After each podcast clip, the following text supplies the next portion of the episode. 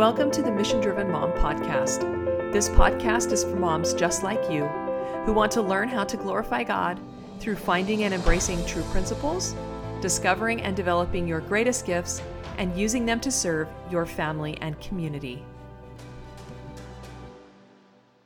Welcome back to the podcast. I'm Audrey Rindlesbacher, author of The Mission Driven Life and founder of The Mission Driven Mom. I'm so excited you've decided to join us and want to thank you for sharing out our podcast and reviewing it and liking it so that it can continue to grow. We're so excited about the growth in all of our programs, especially our Facebook group has really grown so much over the last couple months, and we'd like to invite you to become a member if you're a mom and want to spend time with other like-minded moms who want to be more mission-driven. We discuss the podcast. We have Lighting Our Lamps Mondays and Thursday mornings where we're going through the Mission Driven Life book. We ask questions and put up quotes and just generally try to nurture each other in our mission path. Also want to mention that this weekend is the last day for the thirty percent off of the M D M celebration event. We've put up quite a few video and written testimonials for you so that you can see the kind of experiences women had last year at the event. And we know you'll have again this year if indeed something does happen with uh, coronavirus insurgents and we have to postpone it. We will do that, just push it to later in the fall. Or if we go online, then we will still hold the event no matter what happens.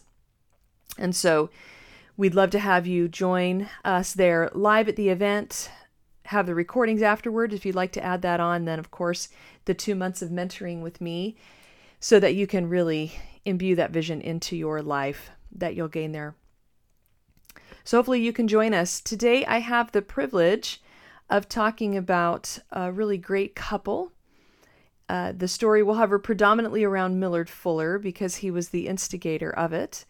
But uh, he and his wife definitely did it together. Linda was a huge part of, of all the work he was involved in. Millard Fuller was born in Lynette, Alabama on January third, nineteen thirty-five. And he said that Sunday and church went together in our family like ham and eggs. So that was a big part of the way that they lived their lives, going to church every single week and going back for evening worship service. Now, when Millard was a young boy, I think he was probably three-ish, uh, his mother died. And later on, his dad went on to remarry, so he had a stepmother that was pretty good to him. But his dad was a very attentive father and spent a lot of time with Millard, which I'll talk about more in just a minute. In terms of their faith and how they interacted, they were definitely active in church. But one kind of, I don't know, sad story that Millard tells is about how he was a very fidgety boy and he would, um, you know, mess around in his seat and couldn't hold still. And his dad was constantly telling him to be quiet in church. And on a couple occasions when he was really noisy, his dad actually took him down to the basement and beat him. So that's kind of, I don't know. I mean, that was, that was kind of the culture. His dad seems like overall, he was a pretty good guy. And so I think that was more done back then, but it didn't help.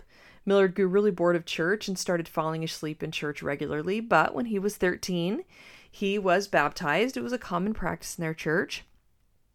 And later on, he went on to um, actually truly be converted to God. But during those younger formative years, he just wasn't sure how he felt about God and church, and it was all pretty boring to him. He, at age six, his father gave him a pig and said, "Son, you raise him and you can make yourself some money." And so his father taught him how to raise the pig and how to manage his money. And over like a year, year and a half period of time, he raised this pig and made some money on it, which which was one hundred fifty dollars in today's money.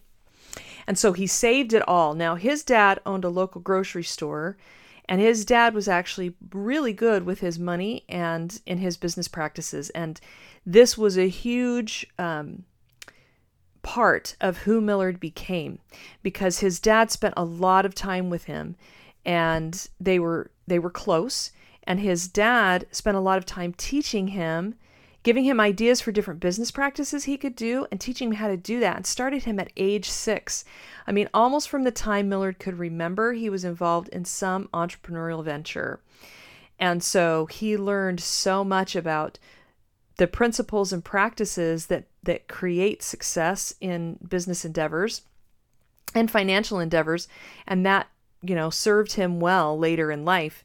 And that, combined with their, um, Christian principles that were taught in the Bible, made him quite adept at um, making money and saving it, and and being careful with it, treating customers well, and all that kind of thing. So in seventh grade, he took his savings and he invested them in domesticated rabbits. And for the next three years, he built up a population of over one hundred rabbits. um, he sold and dressed them. Uh, he he sold dressed rabbits to restaurants, his father's store and his father's store, and he sold the babies to children to have them for pets. So it was this ongoing breeding practice, and he was able to kill them quickly and dress them to be sold, and he was able to sell them to kids. He overcame a lot of obstacles and troubles. He tells the story of the dogs getting into the rabbits and his father having to kind of rescue him there. But he really learned, this is another great principle he learned as a young, as a boy, was to work really hard. I mean, those rab- having one hundred rabbits, can you imagine? It was a ton of work. And he made quite a lot of money at it, but he really got tired of it. And so when his family moved out onto a little bit more land, he took the opportunity to sell off the rest of his rabbits and put all the money in savings again. And so when he was in tenth grade, he took out the money, and his new business venture was to buy cows. And he, it was much easier to take care of them. They just grazed. He said, "I developed a real love for business and for making money before graduating from high school. My dad and I talked a lot about making money and about business. He spent a lot of time with me. He did a great job of teaching me and motivating me to be self-reliant and self-starting." Which what what an incredible gift to give your child, that they can uh, be confident in their own financial practices, that they can trust themselves to make money and save it, and to always take care of themselves. Such an incredible gift his dad gave him. So these foundations of self-reliance and um, and confidence in himself and his ability to take care of himself, and belief in and worship of God, really laid a great foundation for Millard. Everything wasn't perfect at their house. Not everything went well all the time. But overall, he was an attentive father who really tried to pass on to his son the things that he was good at.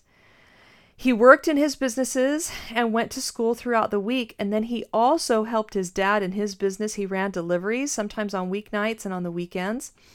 And he was just, I mean, it is incredible to read about him and learn about him.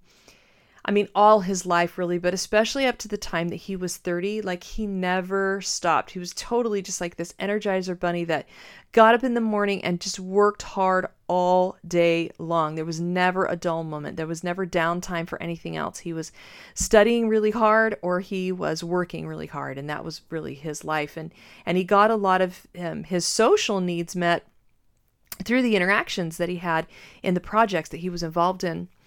So a couple really important things happened to him in high school that really laid a foundation for the rest of his life.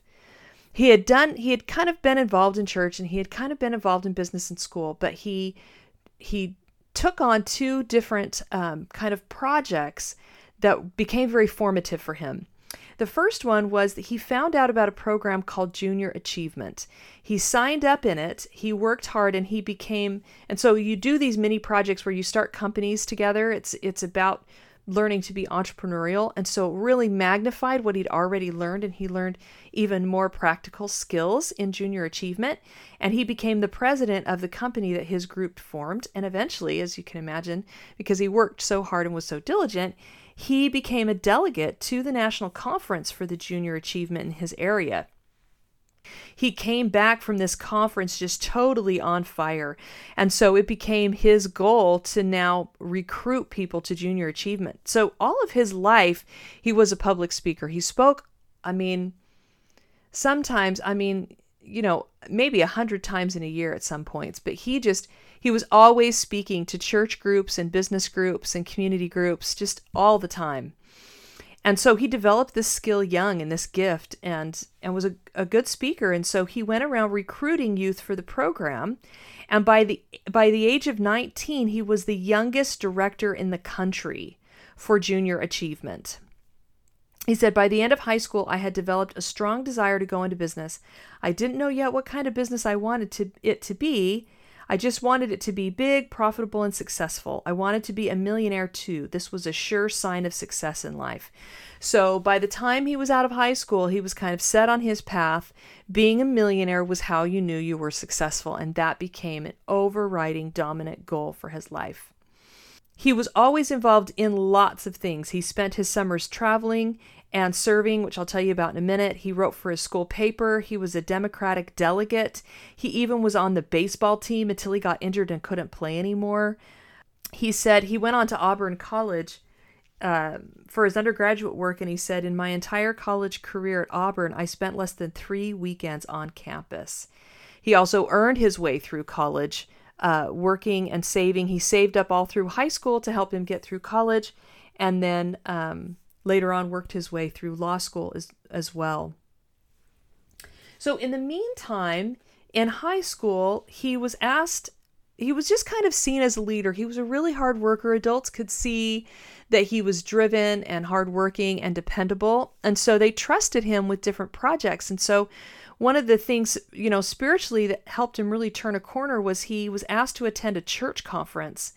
And there was a youth, uh, and, and, and he went to this conference, and it really lit a fire under him. He loved starting things. He loved big projects. He loved Uh, being a part of organizations, and he became very adept at putting together all kinds of organizations, which is something that we focus more heavily on in level three of, of the academy, because really organizations are the main ways in which we service humanity. And so it's important to understand, to have a skill set, understand how organizations work. And he learned these skills as a young man, especially through junior achievement and through his business practices. And so because he understood that and he was on fire about it, he started recruiting.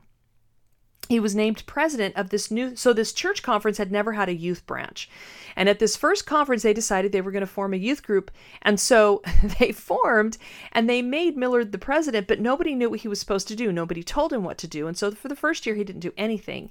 And when he went back to the conference the second year, everybody elected him as president again. And he was like, I didn't do anything. Why are you re-electing me president? And they're like, well, we don't know who else could do the job. And so he decided he wasn't going to make the same mistake, and he was going to do something about it. And so the second year, he he decided what he was going to do is put on a huge rally.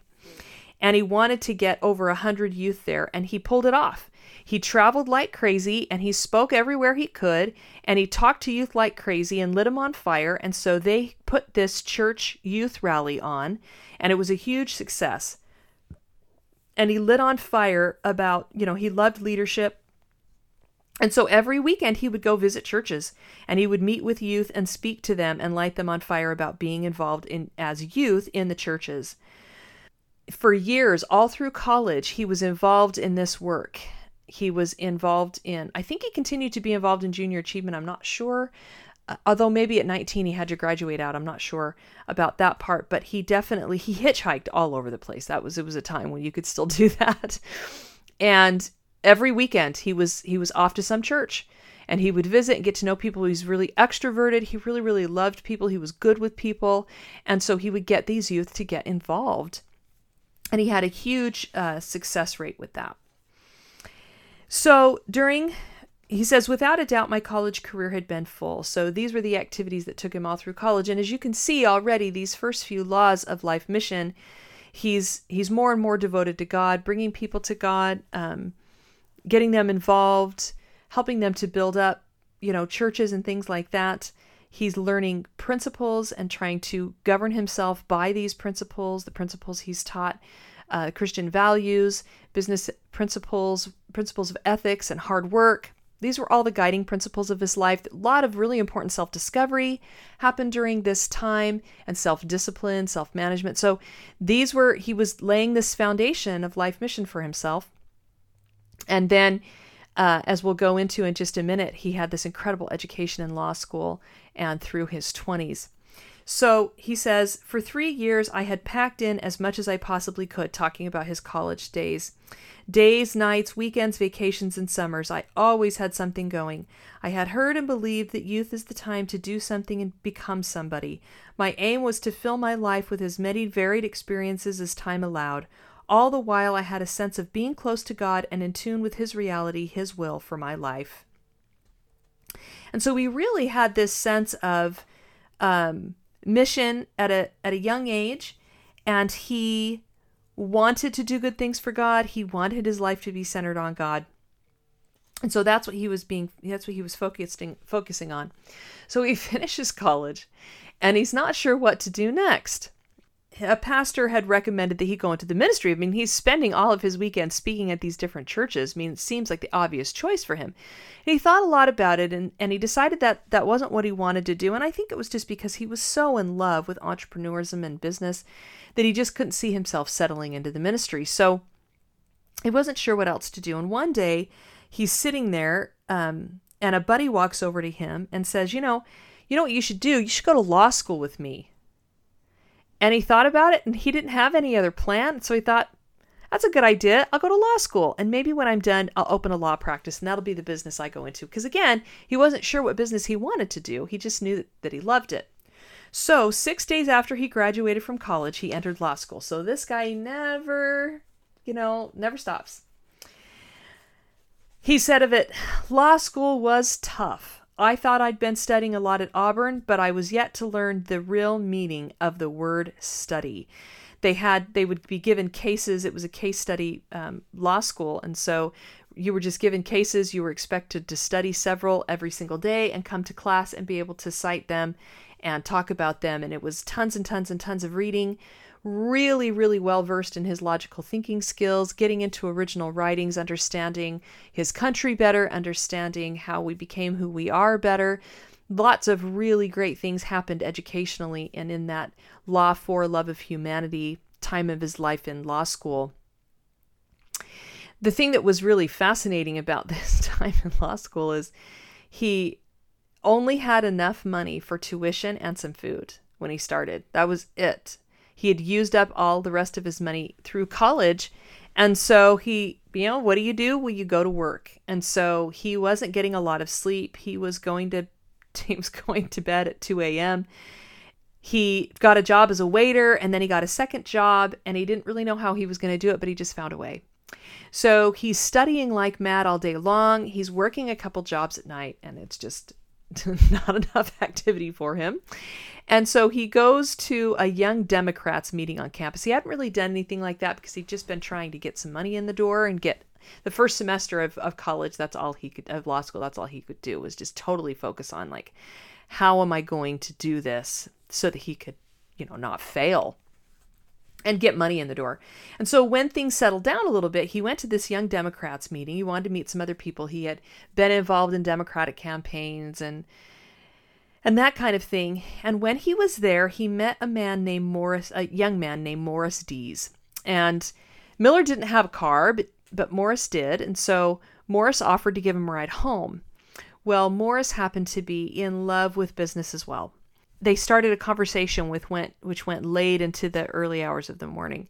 They talked and talked and talked and talked, and they just hit it off beautifully. And they decided in that moment that they were going to work together. And it ended up being this beautiful symbiotic relationship.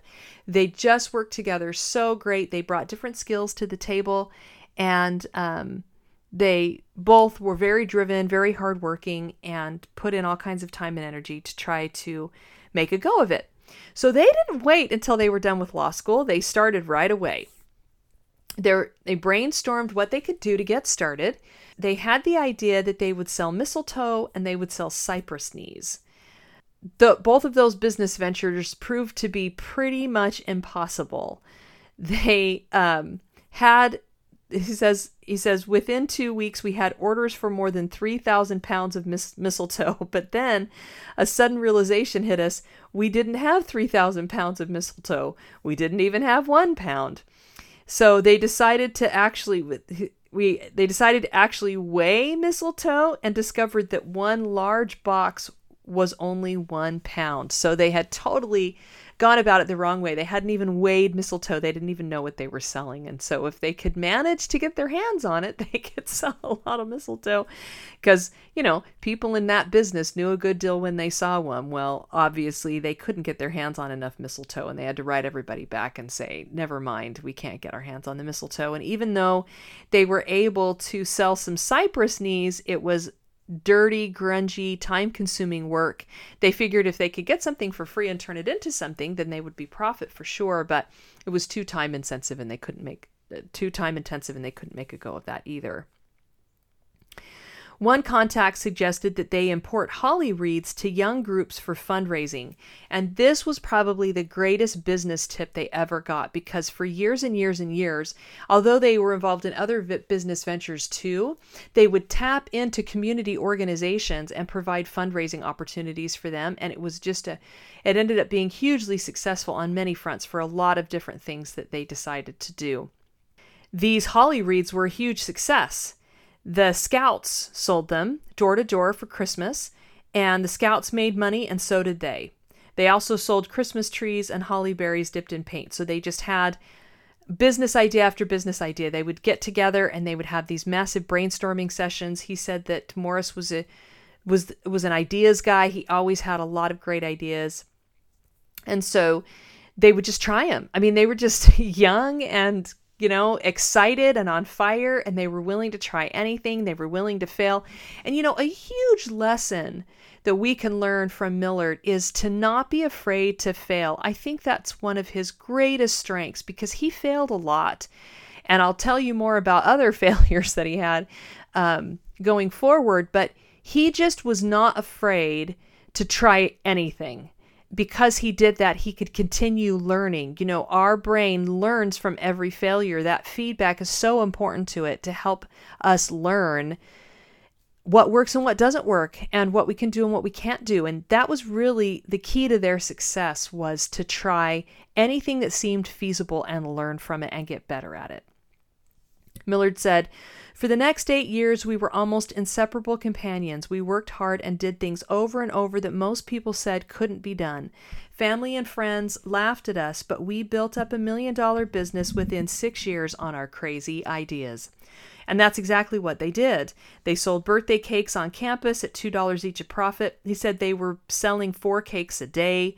They invested all their profits in real estate, and by the time they graduated from law school, he said, we owned almost half a city block.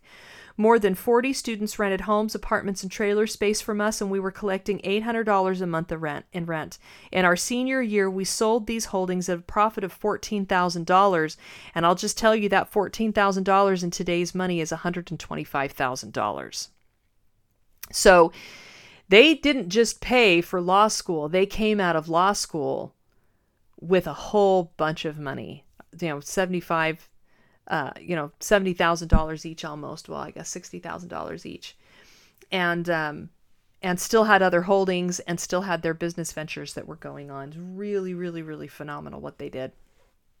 Now, right about this time while he was in law school, Millard did something that I've told you about other great people doing that I just think is so phenomenal. He really, he said, I had a definite feeling that that our business would succeed big and that it would eventually make me the millionaire I desired to be. So he has this driving passion and this work ethic. He's willing to do whatever it takes. He wants to be a millionaire no matter what. But he also wants to be a good man. So he said, about this time, I made a covenant with myself and with God, not to become selfish and self-centered in the process of building up a business and acquiring wealth. I don't remember the exact day of my agreement, but I distinctly recall, recollect sitting in the quiet of my room one evening and thinking the matter through. I said to myself, look, you've wanted to make money all your life, but you're also involved with the church. So you've got to work these things together. You're not going to be the stereotyped greedy rich man. You're going to be humble and sincere and generous. You're not going to crowd God out of your life in the process of building a business and making money. After that, I went about building the business with great vigor and feeling good about it. So he's made this deal with himself and with God that he is going to build a business, but he's going to be generous. He's going to remain a good, strong believer, and he's going to do good with the money that he makes. In the meantime, when he's in law school, he had been going to a movie theater to see if they wanted to advertise in some project that he and Morris were, were working on. And while he was there, the girl at the ticket stand was really cute, and they had started talking. He, she told him her name, and then the manager came out for him to talk to. He never saw the girl again, but he wanted to take her on a date. And so he figured, okay, well, I'll just call everybody in the phone book with that last name and I'll eventually find her, because it was against policy to give out the phone number of the employees. So he starts making these calls.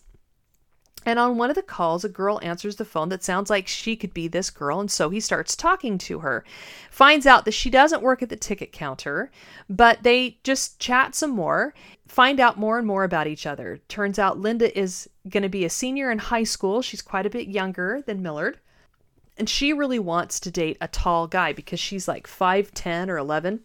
She finds out that Millard is six foot four and that he's going to law school, and she is really interested. So they end up going out, and Millard falls in love with her pretty quickly, and her parents are against it at first, but they get to know him, and he's a man on a mission. He's going to take good care of their girl. He's very driven. He's very hardworking. He's in law school. He's he's a good, active Christian. I mean, he just seems like he has all the things that they would really want for their daughter. So they warm up to him, and they fall in love and get married just right after she graduates from high school. In the meantime, he finishes up law school, and they decide they've got these real estate investments and and money from their business ventures. So they decide, okay, well, we're law school graduates. We should start a law school. Of course, that makes sense. So they start up a law firm. And at first, they're just meeting expenses, but they continue their other business ventures on the side, which kind of helps supplement and make sure that they have money coming in the door.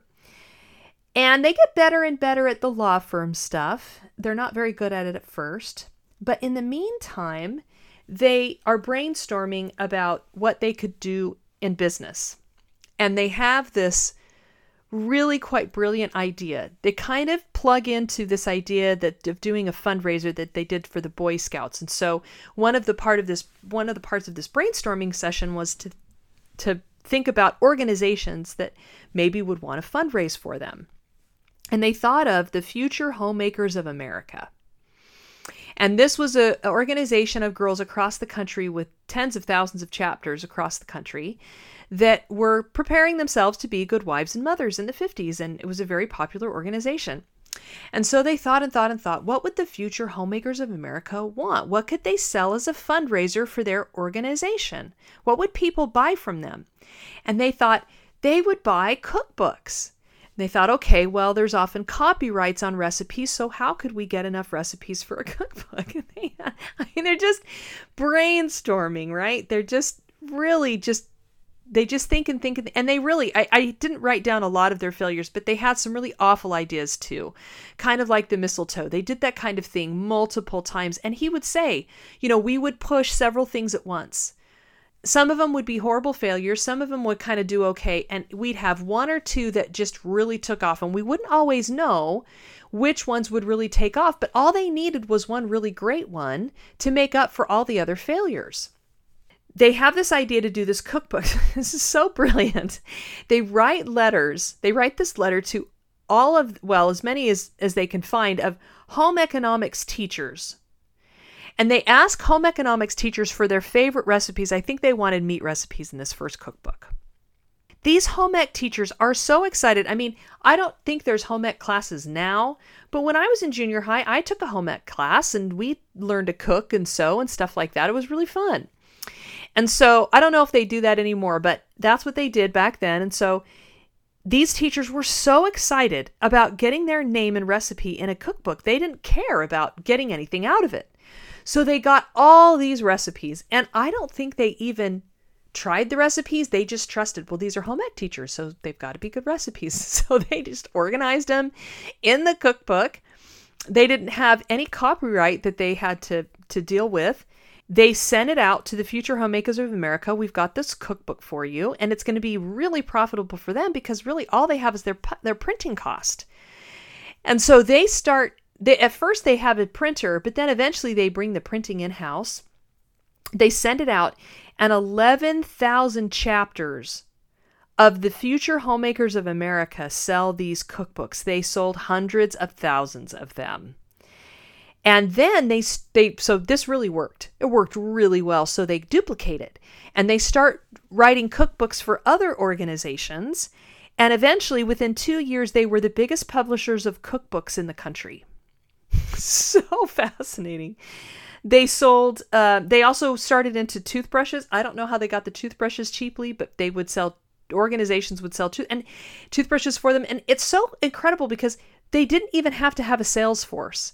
They just had to get the product out, and it kept their overhead lower. And so they had, they, by tapping into these organizations and making it a fundraiser, it decreased their profit a bit, a, a bit, but not really, because they didn't have to manage their own sales team. These organizations sold it for them. So they sold a million toothbrushes a year. They eventually put out twenty-two new cookbooks. They bought new office space.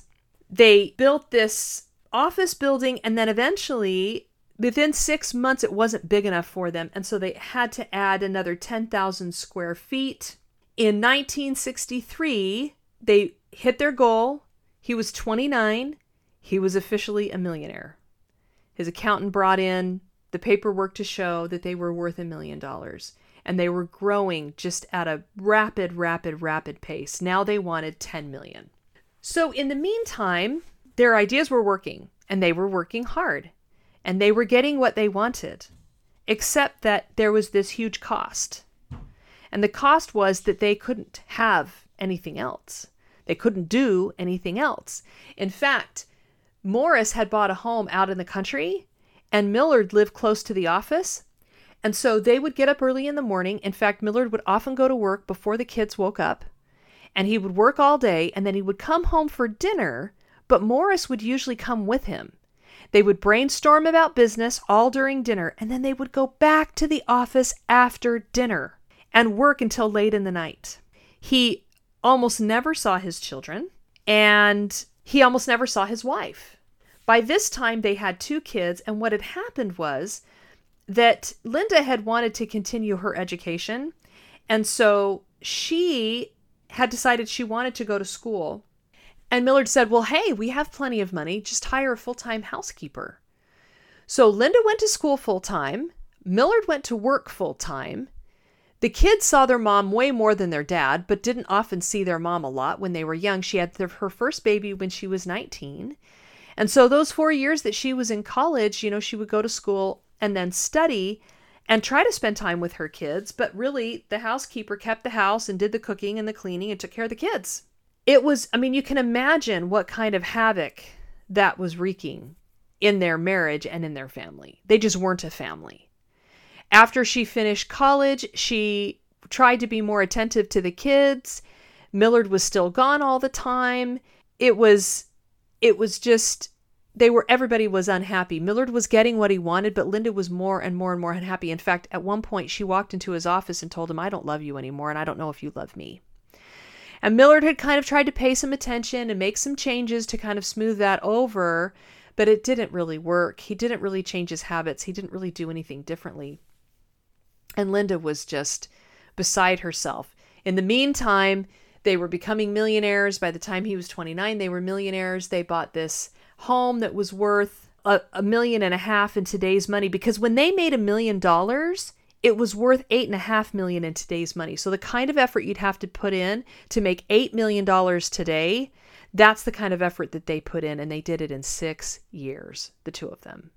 So he bought a big, huge house. He had horses. They had luxury cars. They had full-time help. They had just everything that he had said he wanted. And this was the way that he knew he was successful, that he had made it. because he was a millionaire and he had all these accolades in the community. You know, everybody was like, everybody was like, you've got it made and you're a great guy and, and you've got everything and everybody wants to be you. It's interesting too, just as a side note, this year at the retreat, we're doing Mothers of Vision, and we're going to talk all about, you know, we're going to gain a vision and, and put goals and, and to-dos and true statements and all that kind of stuff around it. And it's fascinating to look at Millard's time in these in the, in his twenties and how visualization was the way that he achieved it. In fact, he says that one day he wrote a little note. Uh, they were actually sitting in church, and he wrote a little note to his wife and said, "A man becomes what he thinks about." And she just kind of looked at him like, "What are you talking about?" And he says, "Do you know what I'm thinking about?" And she said, "No." And he said, "I'm thinking about a million dollars." He knew that he could have a million dollars if he focused heavily enough on it. And he did. In fact, what's interesting to me is that doesn't mean that he couldn't have gotten a million dollars another way. It probably would have taken longer, but he could have gotten a million dollars and kept his house in order. He just didn't choose to. He focused so heavily on that one thing that it just did damage to the rest of his life. So, of course, everybody thinks that he's got it made and that he's got the perfect life. Right before he gets word that he's a millionaire, he gets a letter in the mail. A good friend is asking him to go over to Africa and tour the missions and help with the missionary service over there. Because, of course, all through his undergraduate work, he had traveled like crazy and, and done missionary work then. He said, "Deep inside, I knew I should go. I felt the invitation was a call from God to perform a particular service for his church, but I turned it down. In my reply, I wrote, I'll do it in two years, maybe." So he gets this call from God. He says, "God sometimes calls us into service at the most inopportune times. Often we find a hundred reasons to say no. God wants our availability. He wants our hearts and minds and lives. He wants us to say in the words of Isaiah, 'Here am I, send me.'" But he didn't. He said no. And ironically, it was just a few weeks later that he was informed that he was a millionaire, and yet he still was unwilling to put the business on hold, even just for a couple months, to go and do this work in Africa. And I'll tell you why. He said, "Everyone is faced with two voices." He said, "Do we not all hear these two voices when faced with any ethical, moral, or religious decision?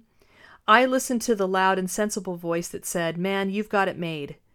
The still, small voice told me I was wrong, but I had too much to lose to decide otherwise. In fact, I had started violating the covenant I had made with God almost as soon as I made it. Back at the university, I had neglected my spiritual life. From time to time, I had attended various churches, but I was careful not to get deeply involved." So here's the irony in all of this. He knows deep down inside that he really should devote his life to God, but he's sh- uh, kind of afraid of what sacrifices, I guess, God might ask of him, and he wants what he wants. He wants to be a millionaire. And so he makes this covenant with God that comes from the very best place within him. But almost as soon as he makes that covenant, he starts violating it. So he goes through a handful. In fact, he's actually quite honest, painfully honest, about ways that he violated this this covenant he made with God.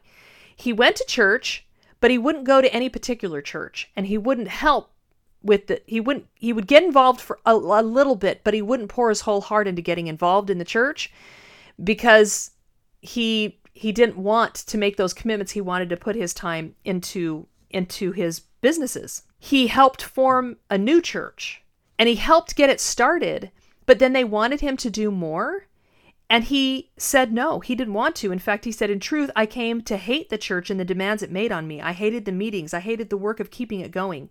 I hated all that went with keeping up my image of being a good Christian businessman. In reality, one of the underlying reasons for working in the church was to create this image of myself among my friends and associates. In the culture of the United States, especially in the South, especially then, it was important. It's important to project a Christian image. The successful, wholesome young man is active in church. He is a Christian. Thus, much of what I did for the church was for my own credit and praise."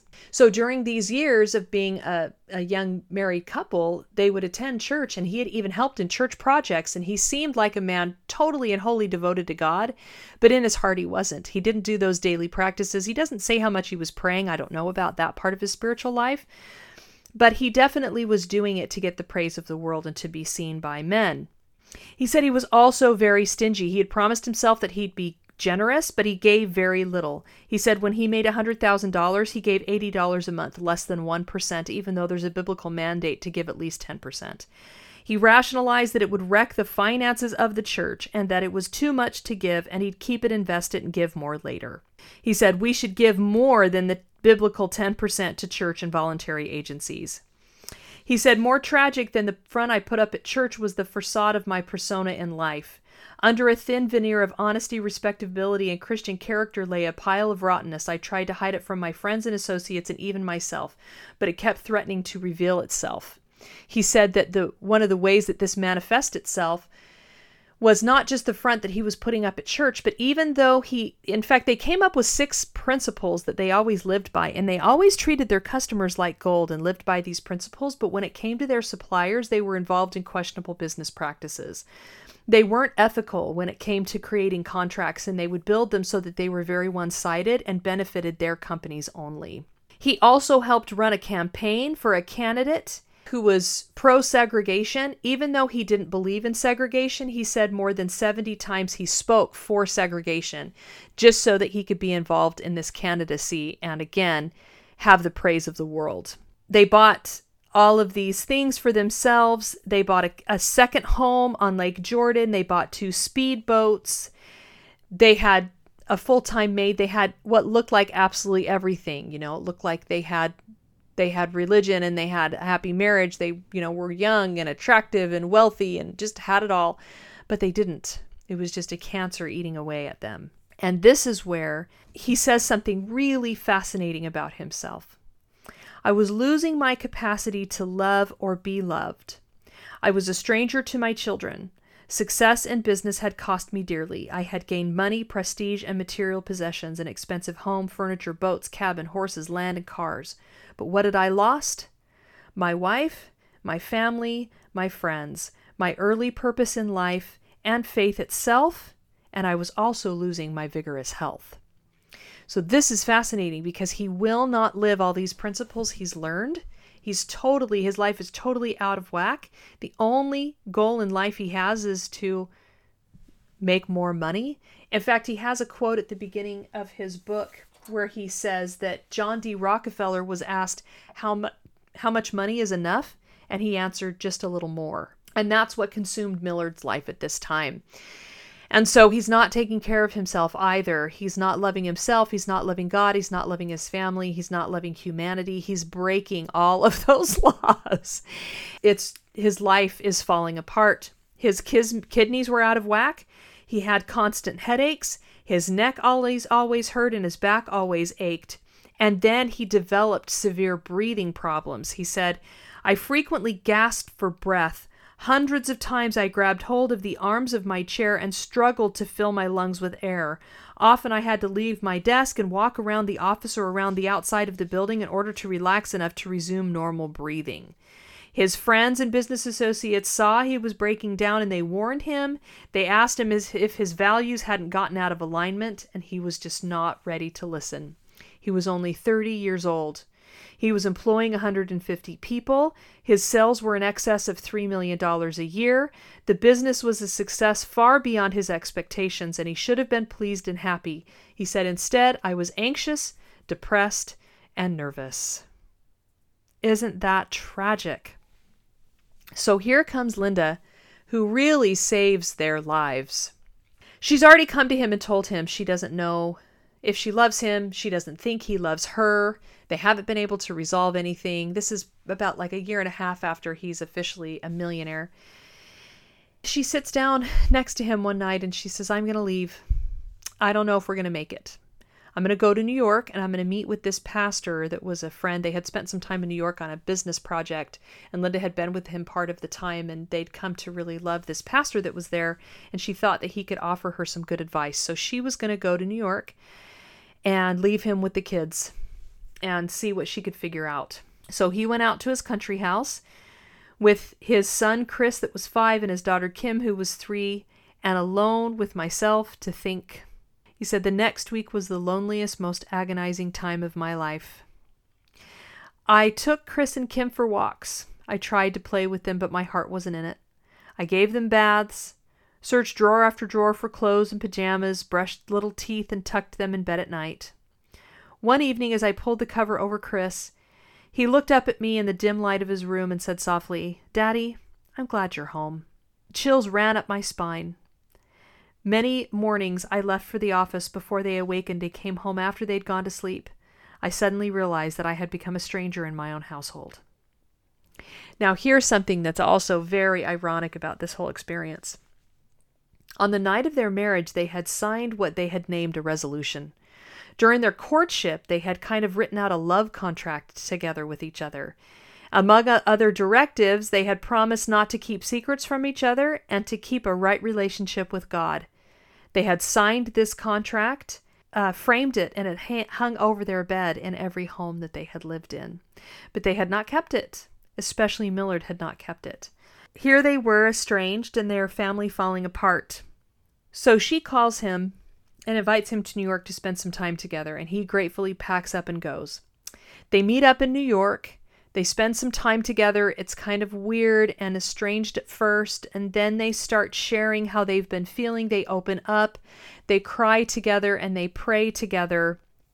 And he really begins for the first time to understand all the pain that she's been in. And he says this, "Then, all of a sudden, a strange calm came over me. I heard questions from somewhere to me. It was the voice of God asking, 'What are you doing to yourself? Where are you going? What is all of this leading to?' I answered, 'It isn't leading me anywhere. I'm willing to let go if you're willing to take over.'" I immediately turned to Linda and related to her what I had experienced. I said I wanted God to take over our lives and our problems. Through the tears, a smile appeared. She gripped my hand and whispered, "Thank God. I feel the same way." Back in the hotel room, Linda and I decided to sell our interest in the company and our land, house, cabin, boats, horses, everything, and give away the proceeds to the poor. We felt that the material things and the d- drive to acquire them had pulled us apart, separating us from God and from each other. It was just that simple for us. Get rid of them. We admitted failure and humbled ourselves before God to forgive us our sins, and we resolved, with His help, to start over.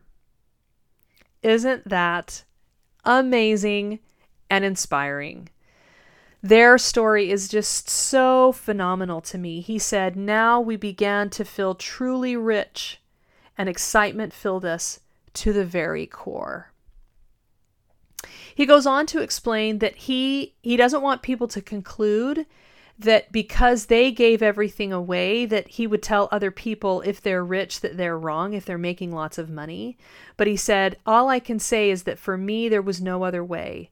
There was an albatross around my neck, and if I wanted to respond to God's call, I had to get rid of it. Perhaps giving it all away is the only way if you're addicted to making money." They wanted, they didn't want anything to hold them back. He said hanging on to things would make it impossible for them to go where God called them. And they wanted to be able to go wherever God would call them. So they started vacationing. They went home to their children. They went on a bunch of trips. They spent the next several months together. They, the, his partner bought him out. And they were able to finalize everything. They sold their home, their furniture. They helped his parents fix up their house. They went on some vacations. And then they did something that totally changed their lives.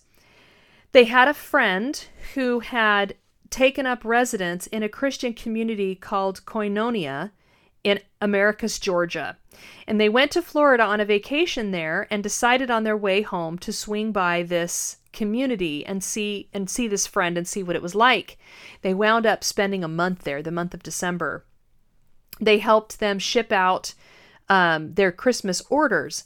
It was a community started by a man named Clarence Jordan that had been started decades prior.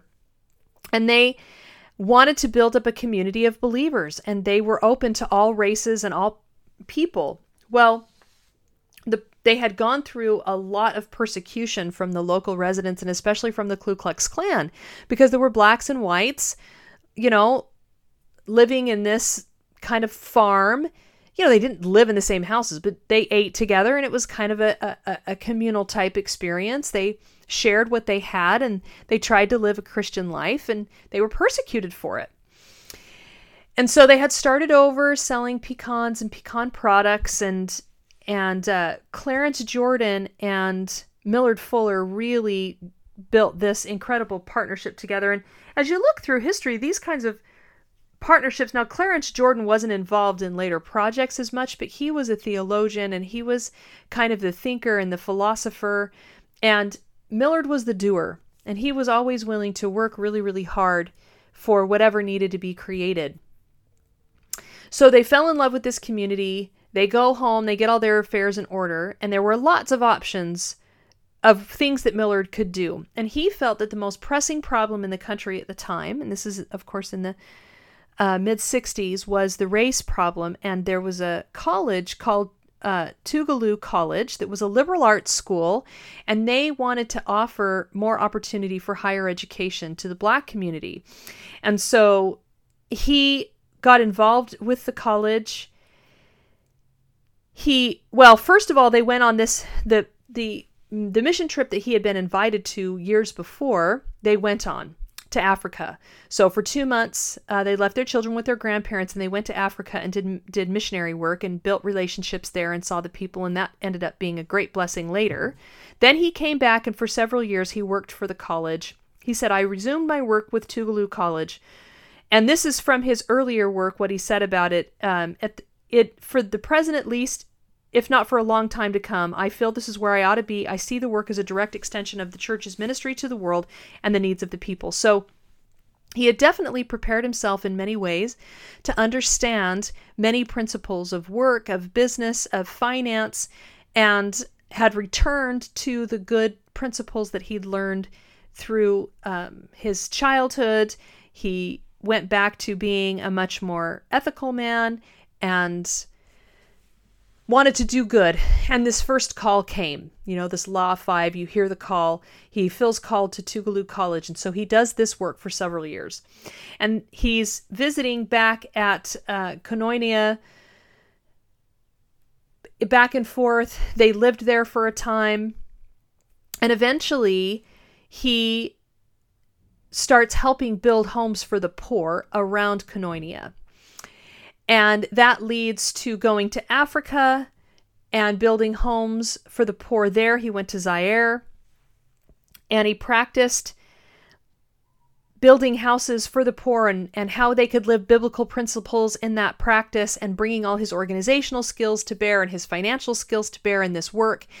And he felt that the bigger calling that he was called to do was solve, help solve the poverty problem by building low-cost housing for the poor, not in a government-sponsored way, but giving the poor ownership. They needed ownership of their own property, and that would help them to feel um, the personal integrity and the personal confidence and the work ethic necessary to really rise above the poverty level. He said this, "What the poor need isn't charity, it's capital.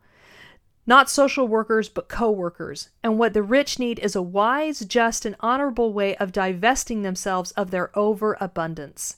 Now, he had experienced that. What happens when you have too much wealth? It can be a curse, and many great philosophers, including Aristotle, have talked about the golden mean. And when you have too much, you've got to give it away, or it becomes a curse and a and a and a chain around your neck. And that's how he had felt. The overabundant wealthy person has a place that they can give, and the rich have the, have access to the capital that they need. So he built this incredible model. He called it Habitat for Humanity, and now it's across the globe. They put in place biblical principles of being invested, and they let the poor give what they could give, and that was their time and work. So the poor and the community would come together to build them a home. Sometimes it would be donated property. Uh, sometimes it would be property that they had, but they couldn't get a home on it. So they would get a property. They would build a home, a, a conservative home. Um, and the poor would put in the, the owners, the new owners of the home. And now it's three hundred hours. I'm not sure how he did it in the beginning, but they would help build the home. They would get the, the, um, all of the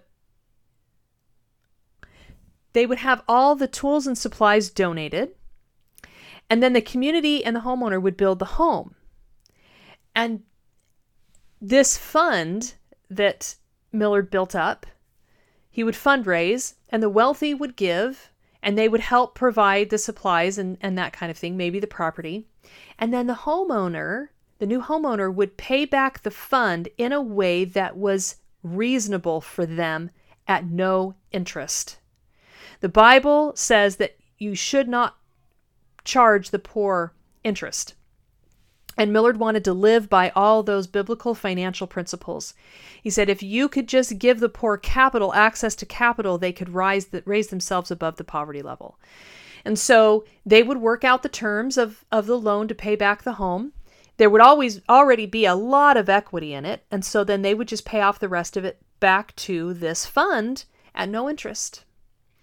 So they had done this in the Zaire. They came back and in nineteen seventy-six, they formed Habitat for Humanity. They kept doing it, kept doing it, kept doing it, built more homes, built more communities. And then in nineteen eighty-four, Jimmy Carter found out about them. He lived nearby and he invited them over and he fell in love with the project and he kind of gave them name recognition. When he put his name and his money and his his connections behind it, it just really exploded at that point. And with that kind of stamp of approval and that name behind it, they were able to form an even more reputable community. They had access to lots more money, and they it just expanded all over the world. Now, just to finish this up, we've been really, really long, and I know that these mission-driven stories can get long, and I'm sorry, but I want you to have all the richness of the story. So this goes on. Millard's involved with Habitat for Humanity for about twenty years.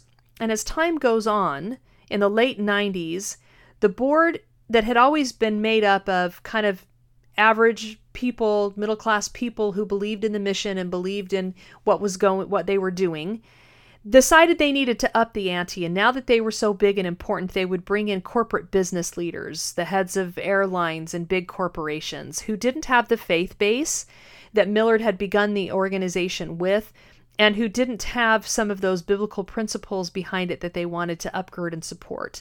They saw that it could do good, that it was a good charitable organization, but they started making it into something that Miller, Millard hadn't envisioned. And he'd always gone by faith, and he always had a lot of really great ideas, but they wanted to slow down the pace, and they didn't always want to get behind his ideas. And he, when he would bring an idea to them, they would say, well, that's a good idea, but we need to kind of mull it over, and we need to make a business plan around it, and we need to pitch it a few places, and we need to fundraise for it. And and and so what happened over time is that the distance between who Millard was and what the organization was and what they represented began to be reflected in the board, and it just, it was too big a gap. Eventually, the board just fired Millard, because they had, over time, slowly brought on more and more people who were not like-minded with him and who didn't understand the religious and principled underpinnings and didn't understand how he worked. And so they didn't want to work with him anymore. So they it was a nonprofit, and, and they fired him. Well, he wanted to keep doing what he was doing, and he wanted to keep living according to those principles that, that the organization had begun with. So he started, when he was seventy years old, the Fuller Center. That was in two thousand four that he was fired from Habitat for Humanity. He started the Fuller Center. He really wanted it. It was, again, a Christian organization that was built on biblical principles and very openly Christian, although willing and happy to build homes for anyone, anywhere, and to work with, with any group. They wanted to eliminate poverty. And when it first started, he had speaking engagements all over the country and all kinds of events planned. And over time, those dried up. And so they weren't sure what they were going to do next. And then Hurricane Katrina hit, and people from Shreveport needed help. Now, people still all over the country loved and trusted Millard, so they had all kinds of money pouring in. And so they went to Shreveport and built homes. Then they got word of a great project in southern Nepal. And so they built homes in southern Nepal. And they just always had plenty of money to build these to build these inexpensive homes. And so they built them for the next five years. He was involved in that work. And then in two thousand nine, he died suddenly. And he, uh, the man who's the president now said that at the Fuller Center, they kind of sat down after Millard died and said, were we doing this work for Millard or for the people? And they said it was for the people. So they kept going. And now the organization works such that there's covenant partners around the world, and these covenant partners run little micro, what originally was Habitat for Humanities, and they have access to the guidance and the help of the Fuller Center and to funding to help bring these building projects about. So now there's two organizations that build homes for the poor around the world, the Fuller Center and Habitat for Humanity, that were both founded by Millard Fuller. And the Fuller Center is striving to live according to Millard's vision and the godly principles that he put in place. Millard Fuller said, in many situations, it's not a call, is not a call simply a realization of a need and an agreement that you have the ability to fill that need if you're only willing to do so. When he started the Fuller Center, he said this, When I turned seventy, when I turned seventy, people came to me and said, you've built housing for a million people. Why don't you take it easy now? But why would I want to do that? I love what I do. I'm not dead yet. I didn't, don't even feel bad. In fact, he says in another quote that he took really good care of his health. He said, um, I have a lot of energy. I believe God loves me. I practice good health habits. I'm careful to get adequate rest and sleep. I like to laugh, and I've been blessed with a wonderful mate. All of this contributes to my energy. How long will it last? Who knows? Uh, but as long as my energy lasts and as long as I'm blessed with a good mind, I intend to stay at it. He said he'd searched the Bible backward and forward, and he couldn't find the word retirement, so he wasn't going to stop until he died. He said, I started Habitat when I was forty. Now I've started the Fuller Center at seventy, and I have to work faster because I don't have much time left. I've ratcheted up my pace quite a bit because it is a blessing and a privilege to do God's work, to be aggressive doers of good deeds. So that's a little bit about the life of Millard Fuller and Linda Fuller, who was right next to his side every step of the way, who made it possible for him to see the trap that he was in and to get out of it, who loved when he said, let's give everything away. She was all for it by his side, and the work that they did, they did hand in hand all their lives as partners. Incredible, incredible people who have absolutely changed the world simply by their willingness to give it all away, to start over again, and to listen to the calls God had for them. Thanks so much for joining me today. It's a privilege and honor to run this podcast and share out with you inspiring stories such as this one. If you want to hear more, go to the mission driven mom dot com. You can click on the category of Mission Driven Stories and see all the other Mission Driven Stories that we've put out over the previous year or so, and be inspired by the great men and women who are doing great things for God, and that we can do those things too right now, today, in our lives. Be more committed to Him. If you've not gotten your copy of the audiobook, The Mission Driven Life, head on over there and get that as well. We'll be launching a new website in a couple months and may not have that option available for you, so you may want to grab it while it's there. Thanks so much for joining me today, and I'll see you next time.